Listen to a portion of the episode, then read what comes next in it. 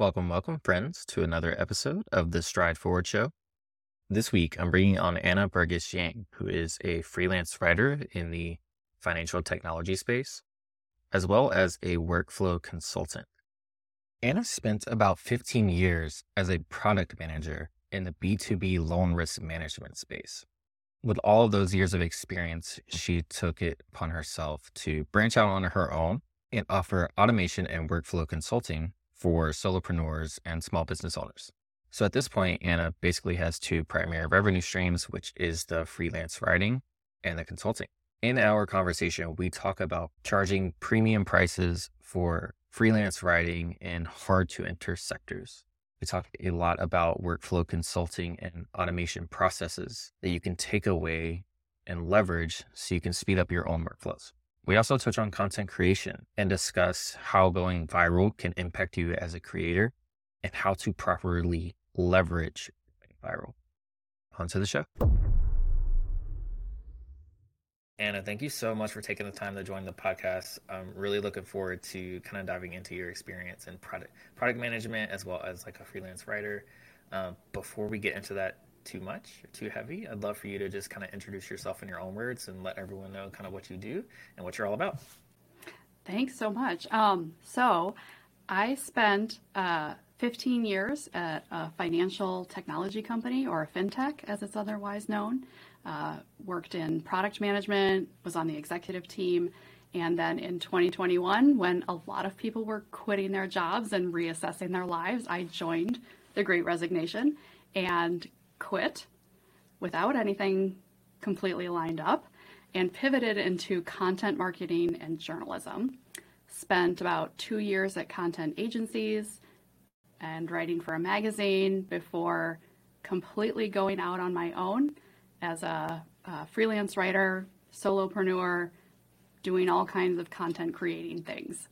Yeah, no, I was just going through your blog and looking at all the like the features you've done since then. So like Zapier, um, Webflow, all of that stuff. So I'd love to start there. Like, obviously, moving from the corporate world and then agency life and then freelance writer like how was that transition from a portfolio standpoint did you just start with like guest blogs or did you have a portfolio that you pulled from the corporate world how did that work for you so interestingly when i decided that i wanted to leave corporate life uh, uh about four months before i actually uh, quit i knew that i wanted to do something different than product management um, it's a I, I love product management I enjoy writing about it now, but um, I just was ready for a change.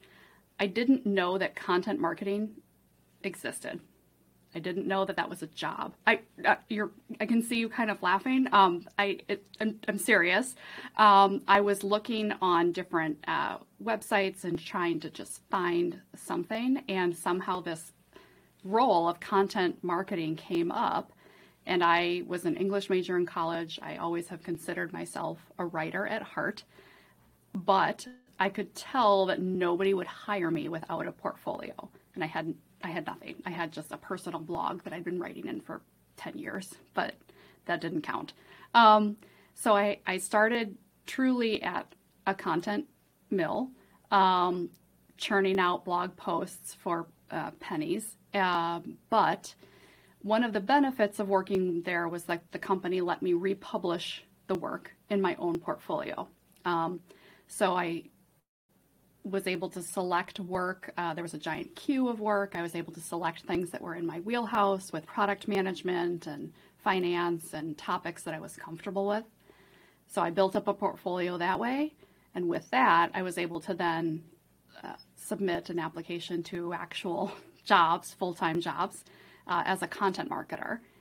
And so that then eased the transition from that prior life into my new life doing content marketing and journalism. Wow, the content mill background. I wasn't expecting that. To be honest with you, I thought there was going to be a smoother transition. So, I wow, I um, I never I also didn't really have a concept of what those types of companies were or what they paid compared to what um, other agencies paid or in-house marketers. So I truly didn't know.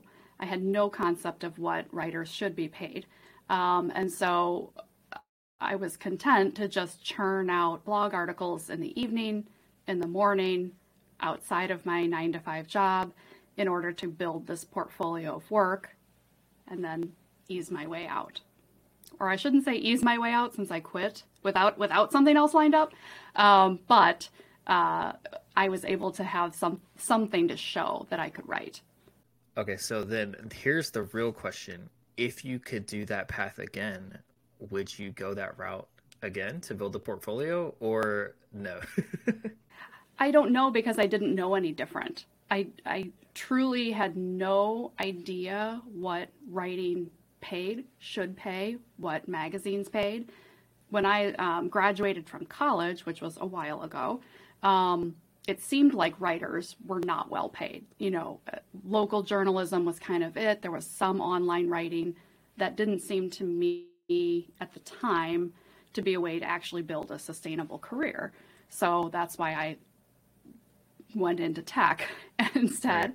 And so um, I thought, well, maybe that when I was started building a portfolio, I thought, well, maybe this is just it. Maybe this is just what writing is like, except that I wanted a, a full time job um, at a salary rather than um, just doing this freelance writing.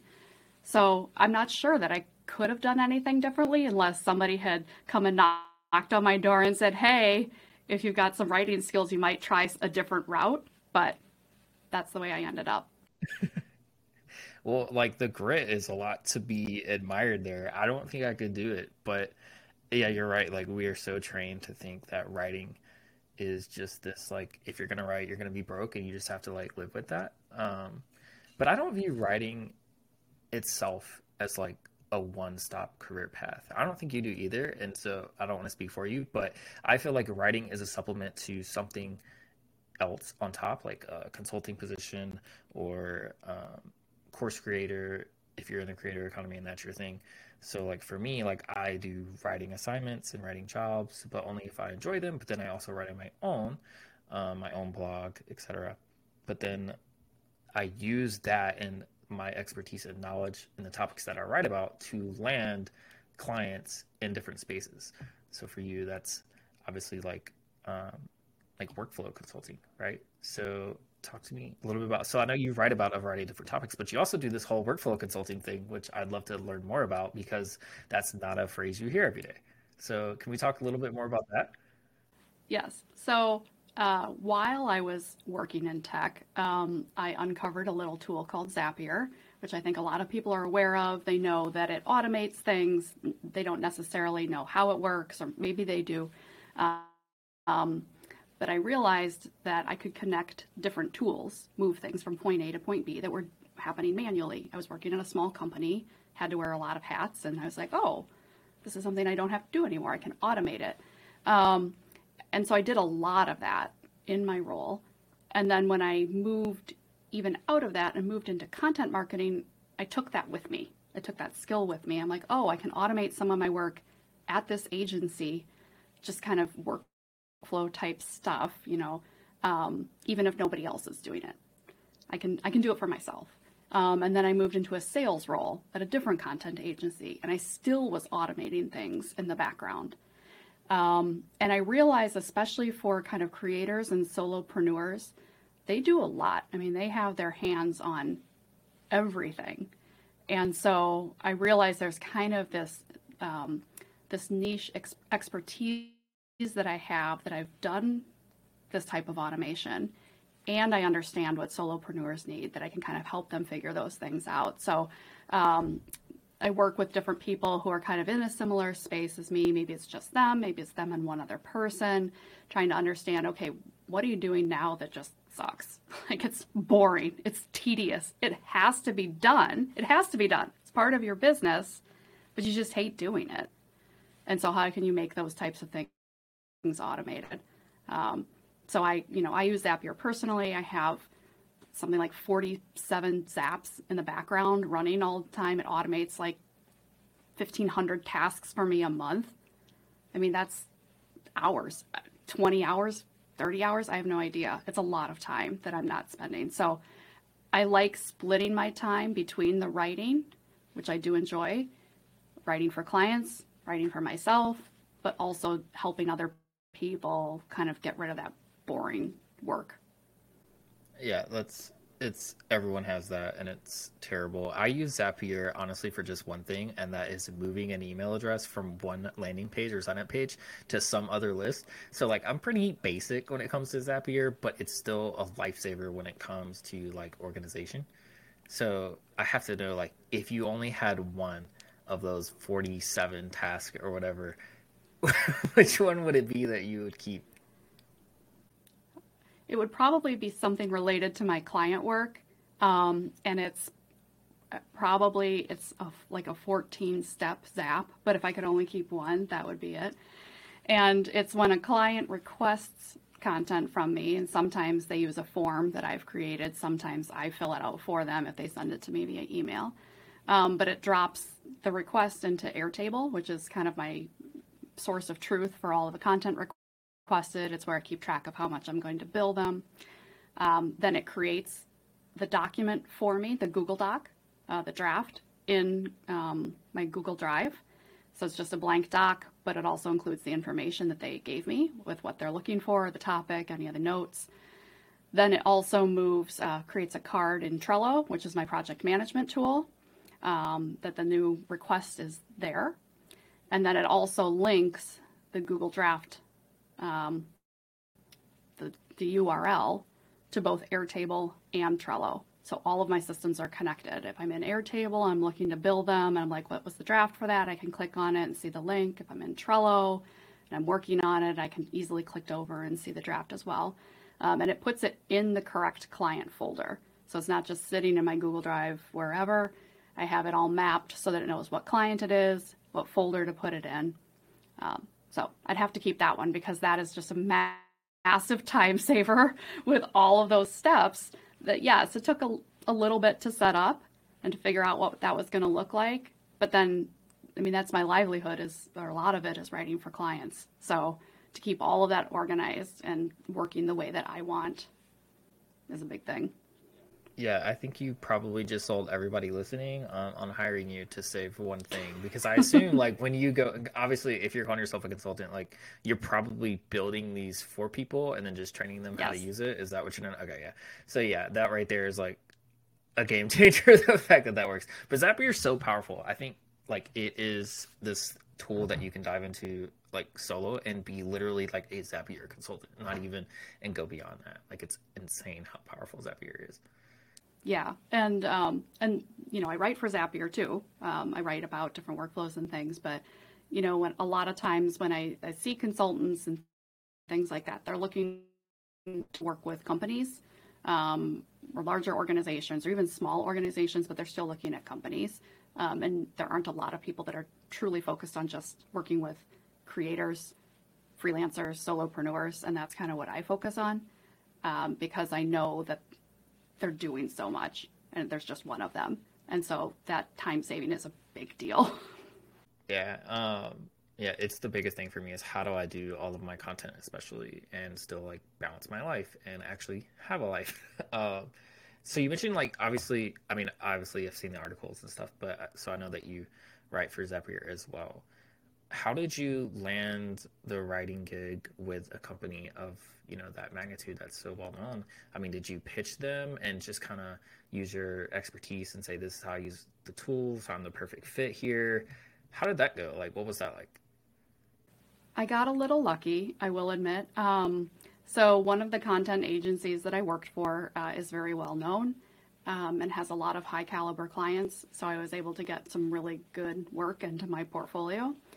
Um, and some of my friends that worked there ended up leaving and going in house at different companies. So I know somebody at Zapier. She's not on that part of the content team. She does different types of content, but she was able to introduce me to the editor there. Um, same with Webflow. I was able to get that because of somebody that I knew there.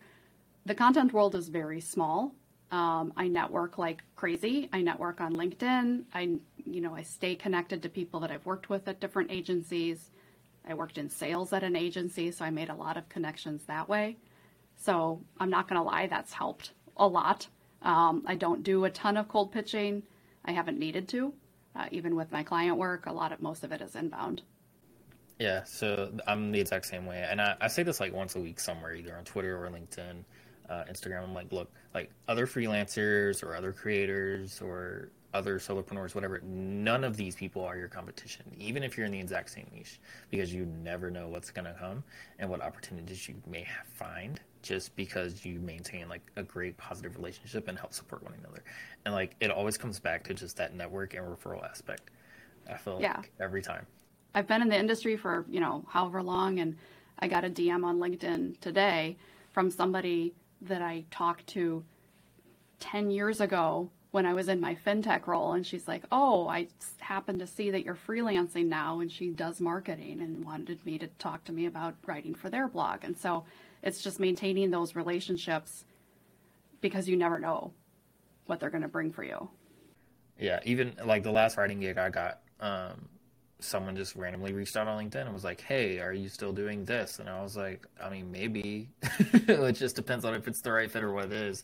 Uh, and then a ten minute call later, boom, another six month basically retainer, and like that's just how it works. Um, so let's go way way back to like why you were in product management, what you liked about it, what you didn't like about it. How do we apply that to the solopreneur space, and like what made you actually want to leave that?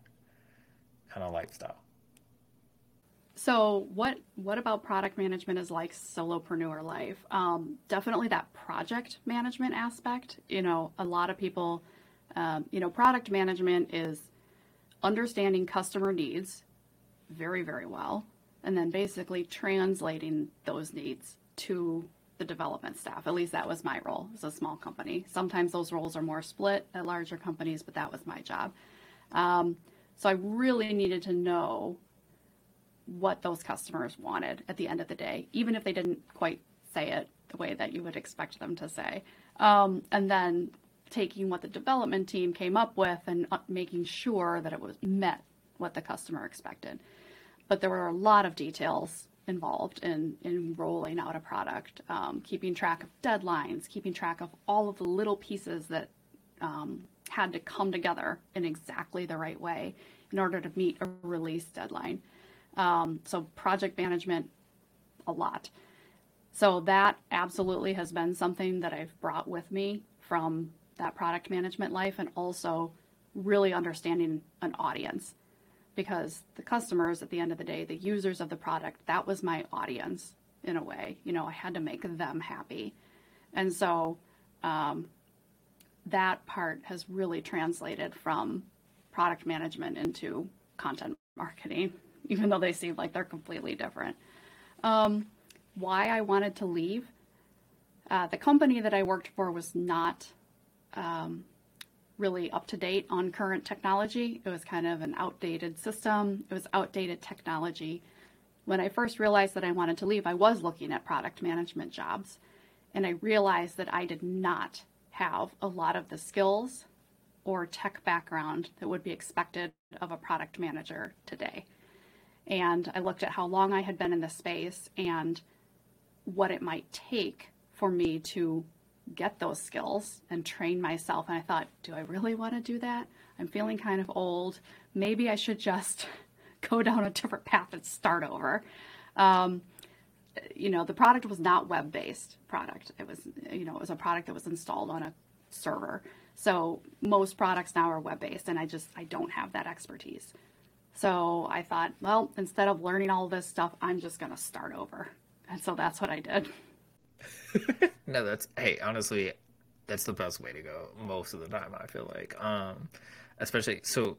Was all the 15 years? It was at one company. 15 years at one company that's ancient times now. You know, I know. like that's I know that's, that's not, not that's unheard of. But anymore. you know, I'm an elder millennial, and um, that's kind of the way I was raised.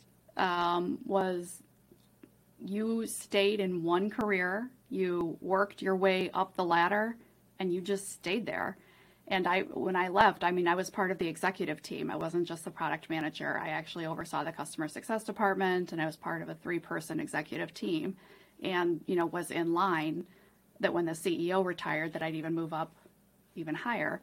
So but that's that's what I was told to do. That's the life that I was supposed to have. You you climb that career ladder and you just go. And even if you don't like the job or don't like the company, you you're loyal. And so that was the mentality that I had for a very long time.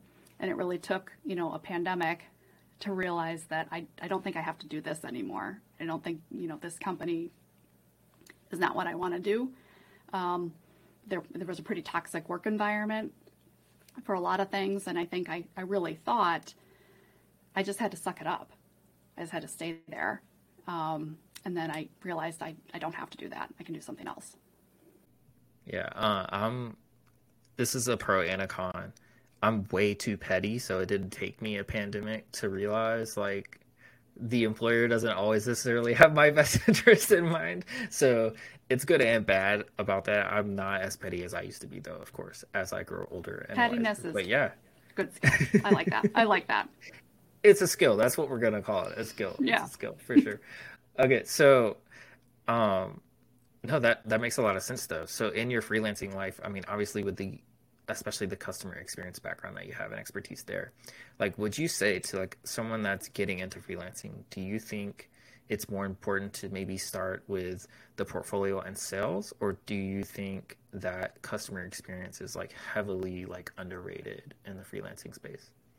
I think customer experience is underrated but i wouldn't have gotten where i am now without the portfolio. I mean there are clients that don't even get to a phone call because they're like, Can we see your portfolio? And then once they see it, they're like, Sure, we want a phone call.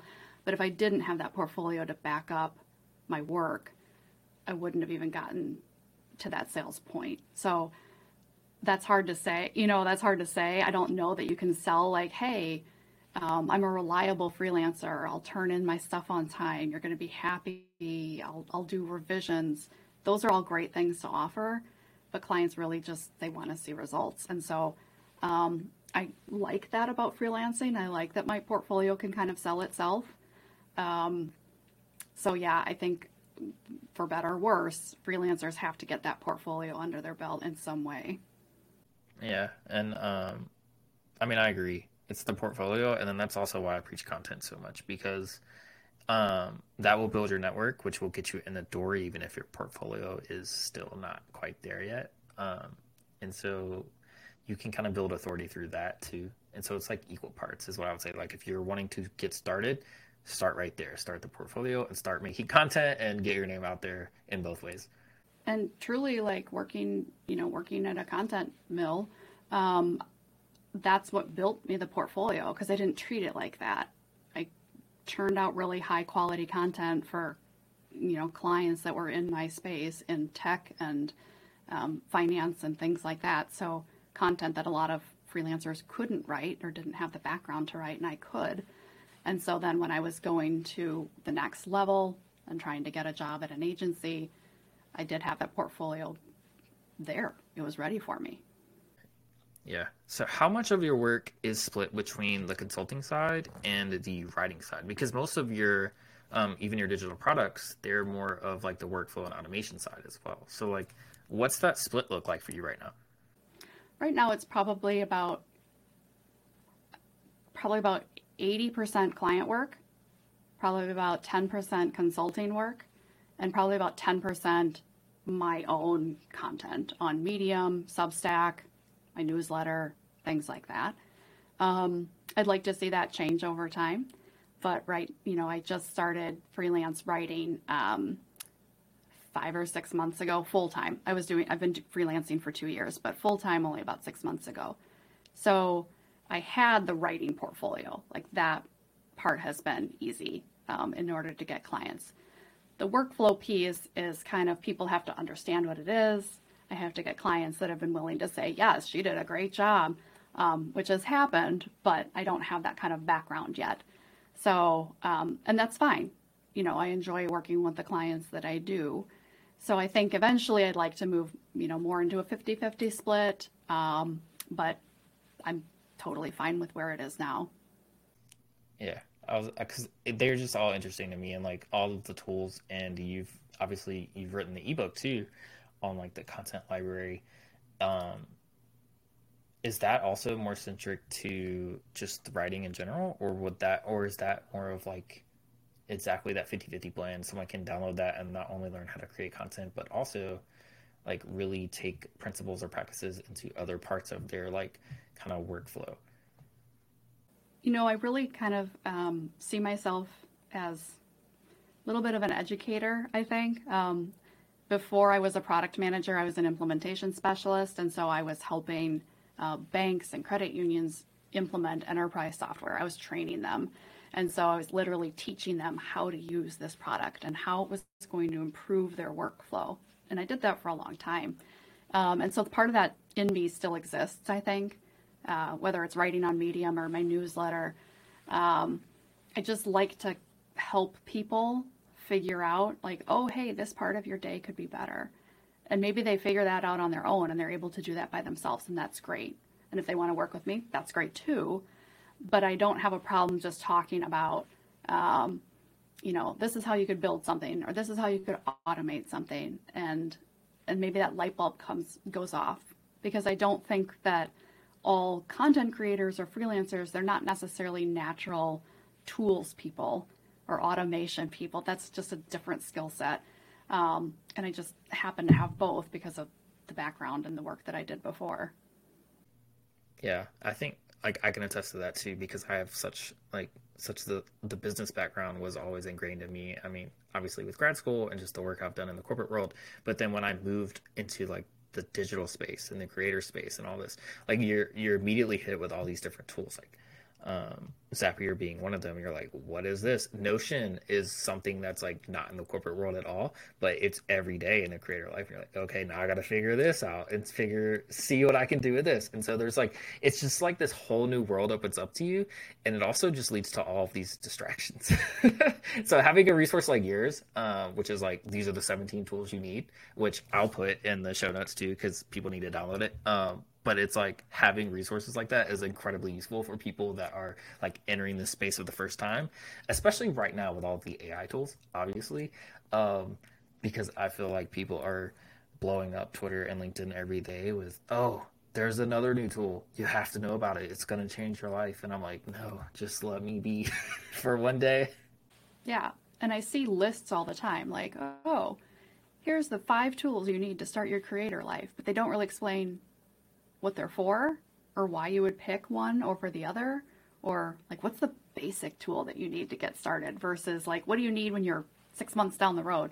Um, and so you know i looked at all of those different tools and like what do you need on day one and what do you need on day 100 and they're totally different.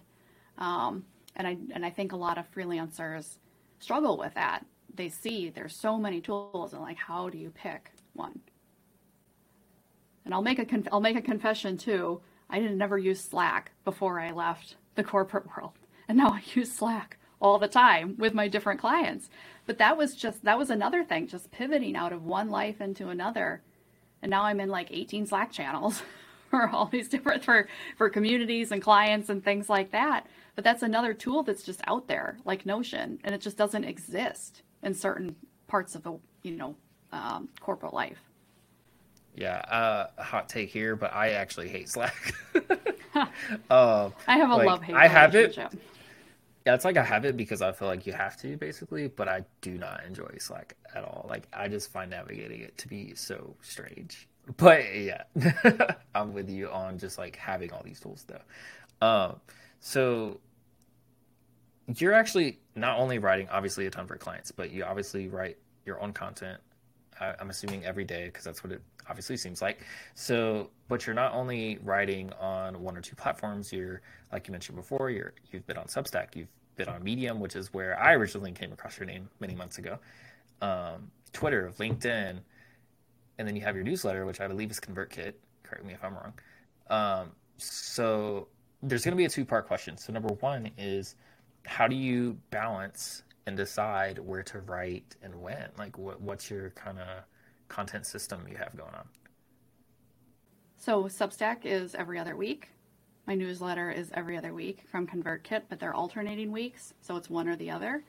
Um, Medium, I try to do once a week. That is the one where I wish I were more consistent, but um, you know, I I know that my my Substack, my newsletter audience, they're like waiting on Thursday morning for that to show up in their inbox. And because I don't have that like pressure with Medium, that's always the one that kind of falls by the wayside. But I do try to do one a week. Uh, LinkedIn is twice a day. Twitter is two or three times a day. Um, and so I just basically have I know that that's how much I'm going to post in all those various platforms. I also have a blog that's once a week. Um, so you know, I just I my my writing time for those platforms is in the morning. I'm a very early bird. I get up, I write for myself so that my work first. And then after I get my kids off to school and they're gone, the house is quiet, then I start on my client work for the day. But that first part of the day is just for me. Okay, yeah, because that's just so much writing, and I say that as someone that feels like they write a ton. Because I'm like you, I wake up and I write for me right away. Um, I mean, even back like last summer when I was doing more writing assignments and I was posting on Medium every day and LinkedIn every day, I feel like you're still outpacing that, and that was like a lot for me. and so it's like fascinating to hear like what the system is. Are you repurposing any at all? So do you take okay? So you're taking like small chunks from your blogs and putting those on Twitter and LinkedIn. Is that where that's coming from? So, um, and I use Zapier to help um, a lot. So I use Buffer to schedule Twitter and LinkedIn. Um, LinkedIn posts, longer posts get chopped up into shorter tweets. Everything that gets published on my blog, Substack, ConvertKit, um, those get repurposed into at least two or three social posts, um, just taking a piece from that.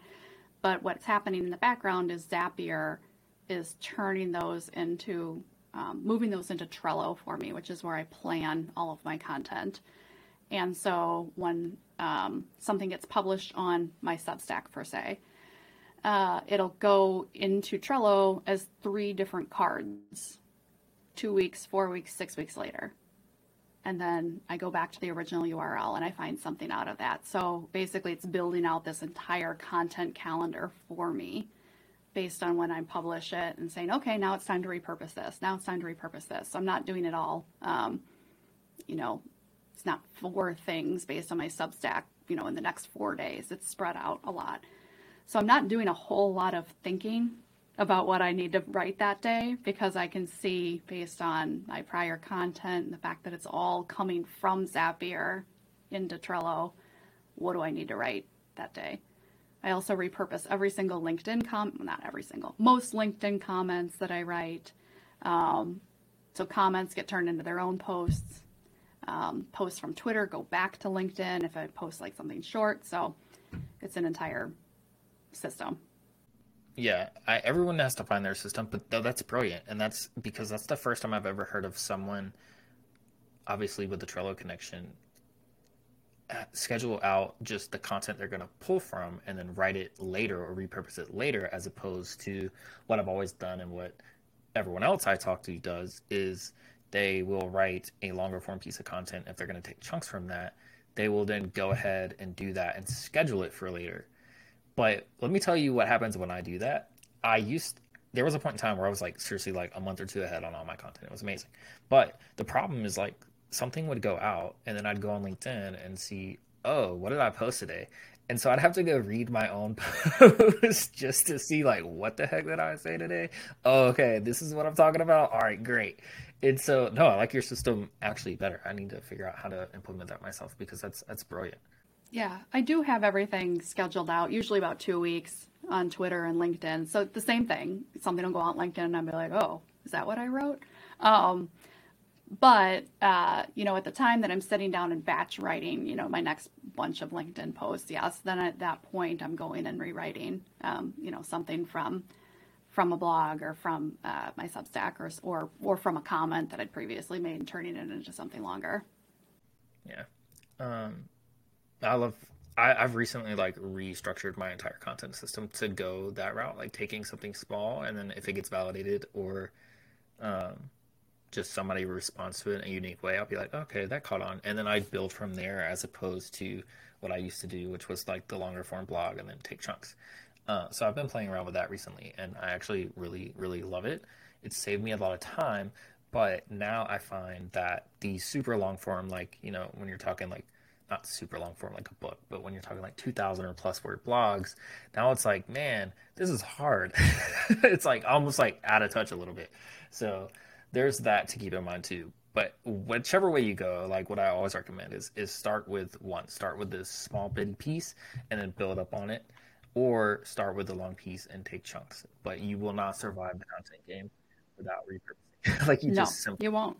I don't I don't have that many unique thoughts in my brain. Like I just don't. So like, And if you do, then I don't know that you're superhuman. So you need to yes. just lean into that and talk about that. Uh, Okay, so back to the platforms though, because it's Substack, ConvertKit, Medium. Uh, you've probably tested others. So I get this question fairly frequently, and I got it in my DM just the other day. It was somebody looking to start a newsletter, and so they wanted to know what my thoughts were and why. Uh, so I'm curious to know your thoughts. Like, if someone is going to start writing online and start a like blogging platform or newsletter today, what would you recommend? I get this question also. Um, I'm in a, a, Slack group with a bunch of writers. Um, some are content marketers, some are journalists, some, you know, and who's up? You know, I'm going to start a newsletter. Where do I go? Um, I say, well, it depends on your goals. Um, Medium, I think, is very discoverable. You know, so if you are unknown, um, you know, Medium is a great place to kind of, uh, if you get into publications, you can find people that way. And what I do with Medium is I send them in the direction of one of my other platforms.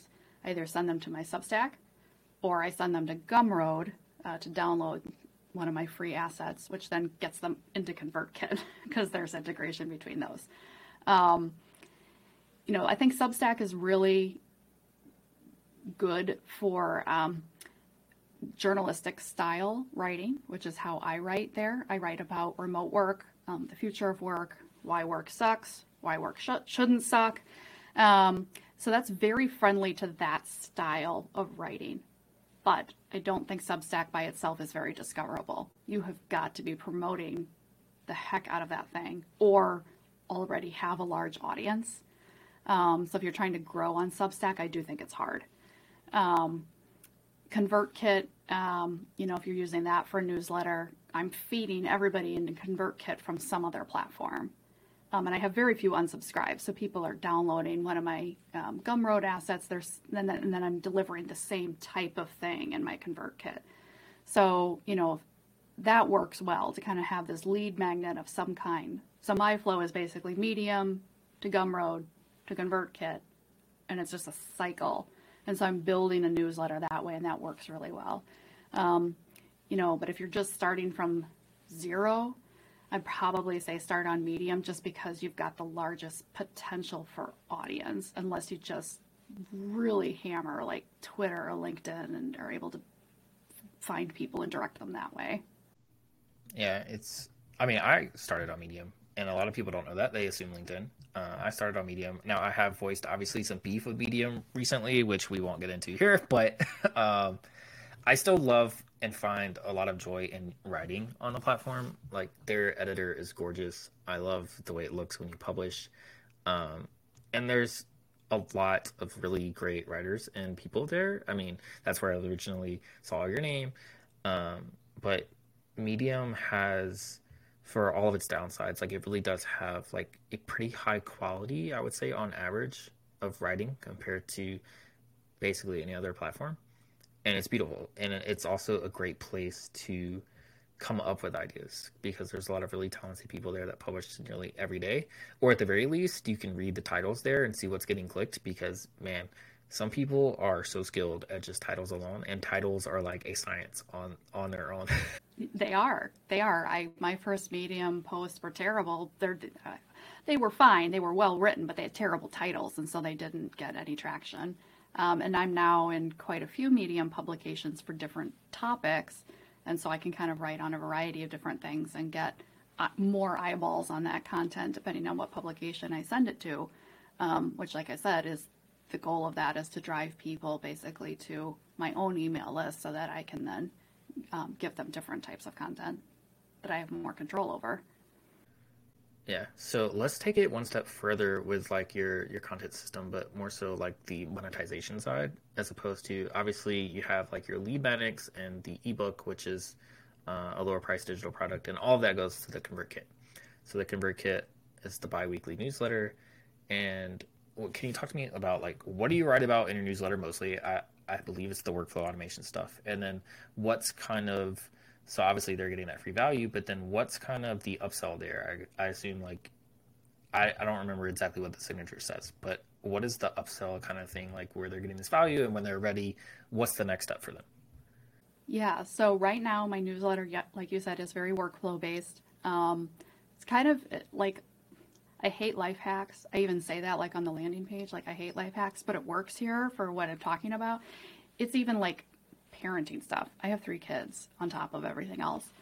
Um, and so like how to like my last one was how to manage you know travel because I just was on spring break with my kids. Like how to manage travel with three kids and not how you know not want to kill yourself in the process. Um, yeah basically. So you know it's just little things to like make your little things to make your life better. So I usually include like a short kind of story um, and then like one product that I'd recommend. Um, might be might be a, an app might be a physical product just something to make your life better, and then like one kind of tip, like one type of thing that you could just do. Um, right now, I really want to build credibility.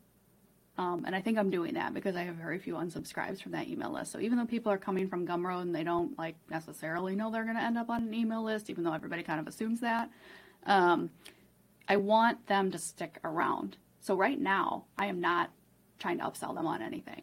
Every once in a while, I'll link back. I, well, I always link back to Medium. I always link back to my Substack in that newsletter in some way. So I'm trying to send them to other platforms.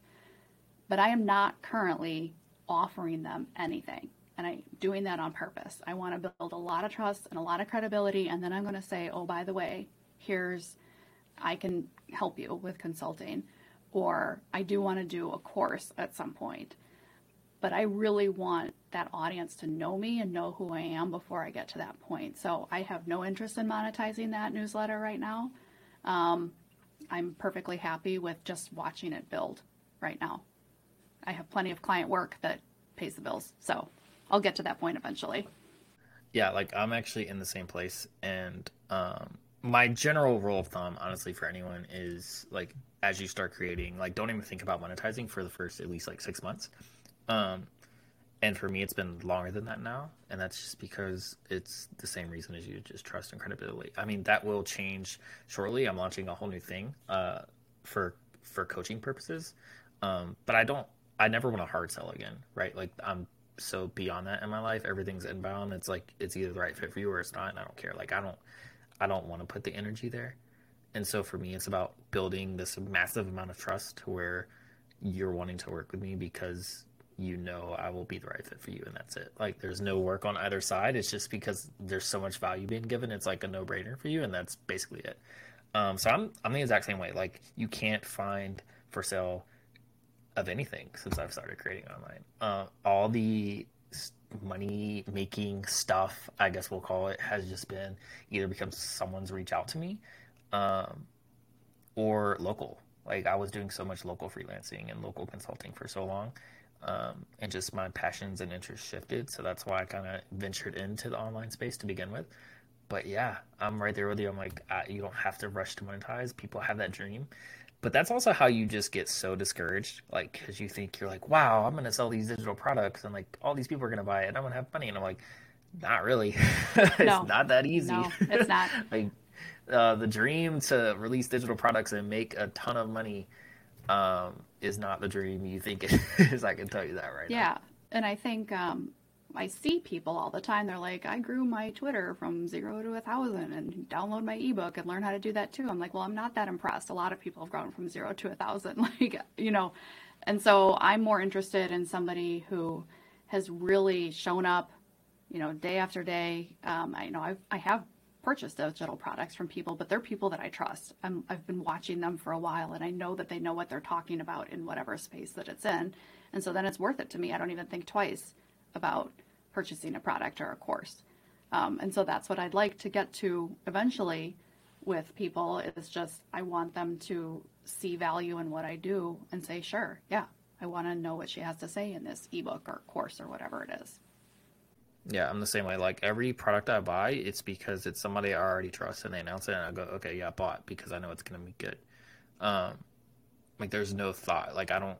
I it's either an immediate no or immediate yes every time somebody like in their creator space releases something. And so that's ultimately what to strive for. And I would say, like, also always keep that long term perspective because your reputation in this content world can be tarnished like that. Like it can go away in a day. And so the trust and maintaining that trust and reputation is is the best tip I can possibly give you. I agree too because there are some creators that I've followed that as they got bigger, they lost something. I don't know. It's felt too much like they were monetizing and not focused on audience anymore. And then I lost trust because I felt like now all you're trying to do is sell me things and you're not trying to be helpful or anything like that. And so, you know, I look at that and think, I don't want to be that person. I still always want to just be helpful um, and talk about the topics that I like and the topics that I think are, are interesting to other people. Yeah, uh, I think a lot of it it comes down to ego in a lot of cases. Um, I think that's just the reality is that when you do start getting all these likes and the dopamine and like it does like kind of give you some warm and fuzzies every time, but so maybe that's part of it. But speaking of the warm and fuzzies from likes, Anna, you have gone completely viral. Not everyone can say that. Um, so you had a LinkedIn post blow up like crazy. If I was gonna guess, it it'd have to have at least five or six million impressions. It had um, uh, four, four million.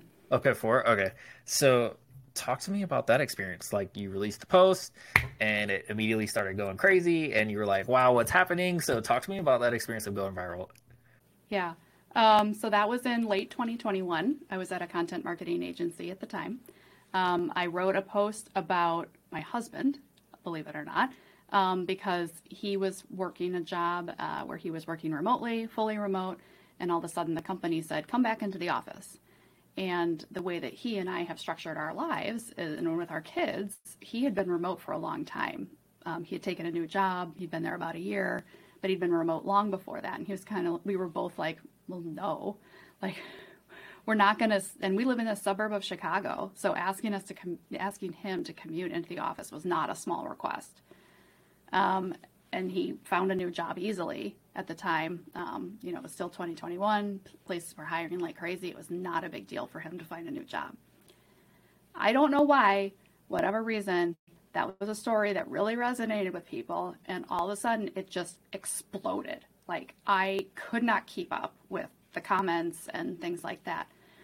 Most were positive, um, you know, supportive and saying, yes, do what's best for your family, do what's best for you. There were some very negative people that said, well, the employer has the right to demand whatever they want. I'm like, sure. And he had the right to say no and leave. Um, you know, it led to my first podcast appearance ever um, with a news company, a news uh, organization that reached out to me and wanted to talk about it. Um, it led to some freelance work. Uh, people reached out and asked if I did writing, and I said, yes, I do. Um, the thing that was weird about that and that I was very unprepared for was I did not have a Substack at the time. I did not have any newsletter. I didn't have ConvertKit. And so I had all of this attention and it went kind of nowhere. You know, um, so as creators, that's the dream, right? That you get so much attention and then they show up on follow you on other platforms and that didn't happen because I was unprepared for it. And really because I didn't think anything of it. I just posted on LinkedIn that day like I do any other day and didn't think anything. Um, but I recently had a post go viral on Medium. It got about 40,000 views. And um, I was ready for it. So my call to action sent a ton of people to Gumroad. Um, I also had a link to say, oh, if you like this post, buy me a coffee A bunch of people did. They said, thank you for this post. Uh, so I would say for creators, like just it can happen at any time. And you want to be able to capture that audience just like on a newsletter, on something um, where you're able to like reach out to those people again. Because I had so much attention and I had no way of, of reaching back out to those people later. Yeah, I've I've started changing my own tune on virality recently. Um, not I, I mean, I still think it's heavily overrated, but at the same time, like the important things here, right? Like you from that one post, you had new people all of a sudden asking you about freelance writing opportunities. Like that's something that can come from it. You talked about, um, you know, obviously the big thing is having a way to capture the attention. And so I see the advice around a lot about like just wait to start your email list because no one's going to sign up for it um, if you're small. Maybe get 10,000 followers or something first. And I just totally disagree because you never know and it's going to happen. Like you said, you posted randomly like you do any other day, and all of a sudden, boom, 4 million people are looking at your name and your post and your call to action or lack of call to action. And there you go. And you just missed it all. And so that's what I would say. Like, treat your profiles like a landing page. Always be ready. Be ready to capture the attention because you never know. And that's really it. And so I would say like virality is still a little bit overrated, but if you are prepared with the proper profile, call to action, and email list or a way to gather them, then you know it's not so bad. Like I was trying to think back to on um, people that I've come across because they went viral, and like Erica Schneider is one of them. Like she went completely viral on Twitter, and that was how I originally found her content, and now I love her content. I read her stuff all the time, and I've bought, you know, her recent digital product too, and so it there is benefits to it, but it's just not all the warm and fuzzies that you think it's going to be because you are going to get the hateful side too. Odds are, if you posted something that went viral, it was controversial. Um, so, how did you deal with the negative sides? Obviously, you wanted to comment and disagree. Did you make those comments, or did you just ignore them, or?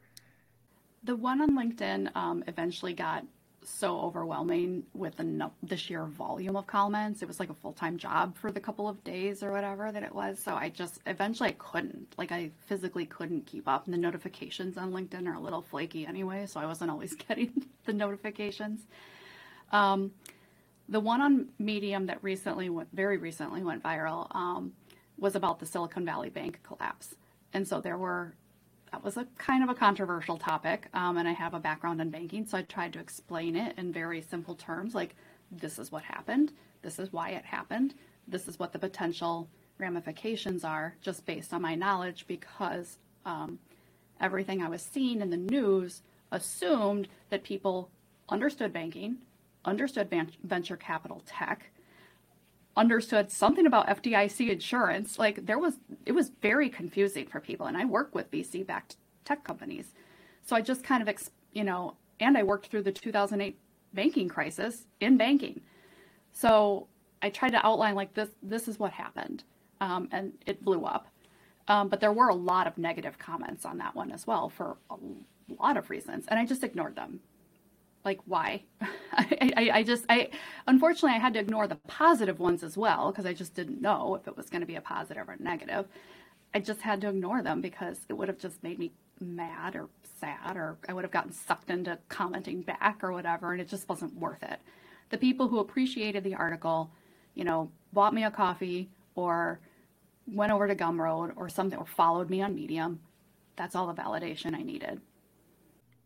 Yeah um I'm the same way. Like, if something starts popping off, like I don't even want to read the comments. And I say that as like I don't necessarily think that's like a pro in my camp. I think I would love to be able to read more negativity and not have it affect me mentally, but it does. So we all have our thing.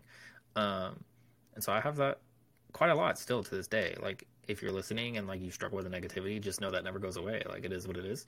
So on LinkedIn, if I see it, I ignore it. On Medium, sometimes I'll just stop looking at comments if something pops off. I saw the article. Um, I remember you explaining it uh, in the article. But yeah, it's funny you mentioned the FDIC too, because even people that kind of know what FDIC is really don't understand like the actual process that goes on. Especially when I was in banking, people would be like, uh, "Is this FDIC insured?" I'd be like, "Yep," and they'd be like, "Okay," because they just like think they know way more than they do too.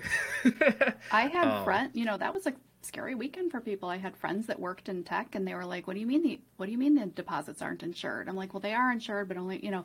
So people didn't quite understand like what exactly that meant um, and what the implications were. And so, you know, I saw the need that that people wanted an explanation that they weren't getting from other sources. Um, but, you know, a lot of people had very strong feelings about what happened. And even though I tried to keep the article as neutral as possible, people still felt the need to correct me or tell me their feelings on it. And I just, you know, I'm trying to keep the internet a happy place as much as possible. I don't, you know, so I just ignored yeah, it. You can only do your part. You know? I can only can do only my part. part. Like, I gave you the information. so, uh, but yeah, people uh, love to always tell you you're wrong about something if you post something. And that's why I'm always like, look, just state your opinion loud, proud, bold, be yourself because it doesn't matter how neutral you try to be. I'm not saying you shouldn't always try to you shouldn't be neutral in some cases, especially like an educational like blog.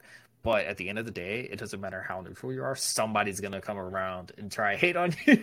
I know. There were a couple, you know, I posted a little bit on LinkedIn about the topic as well.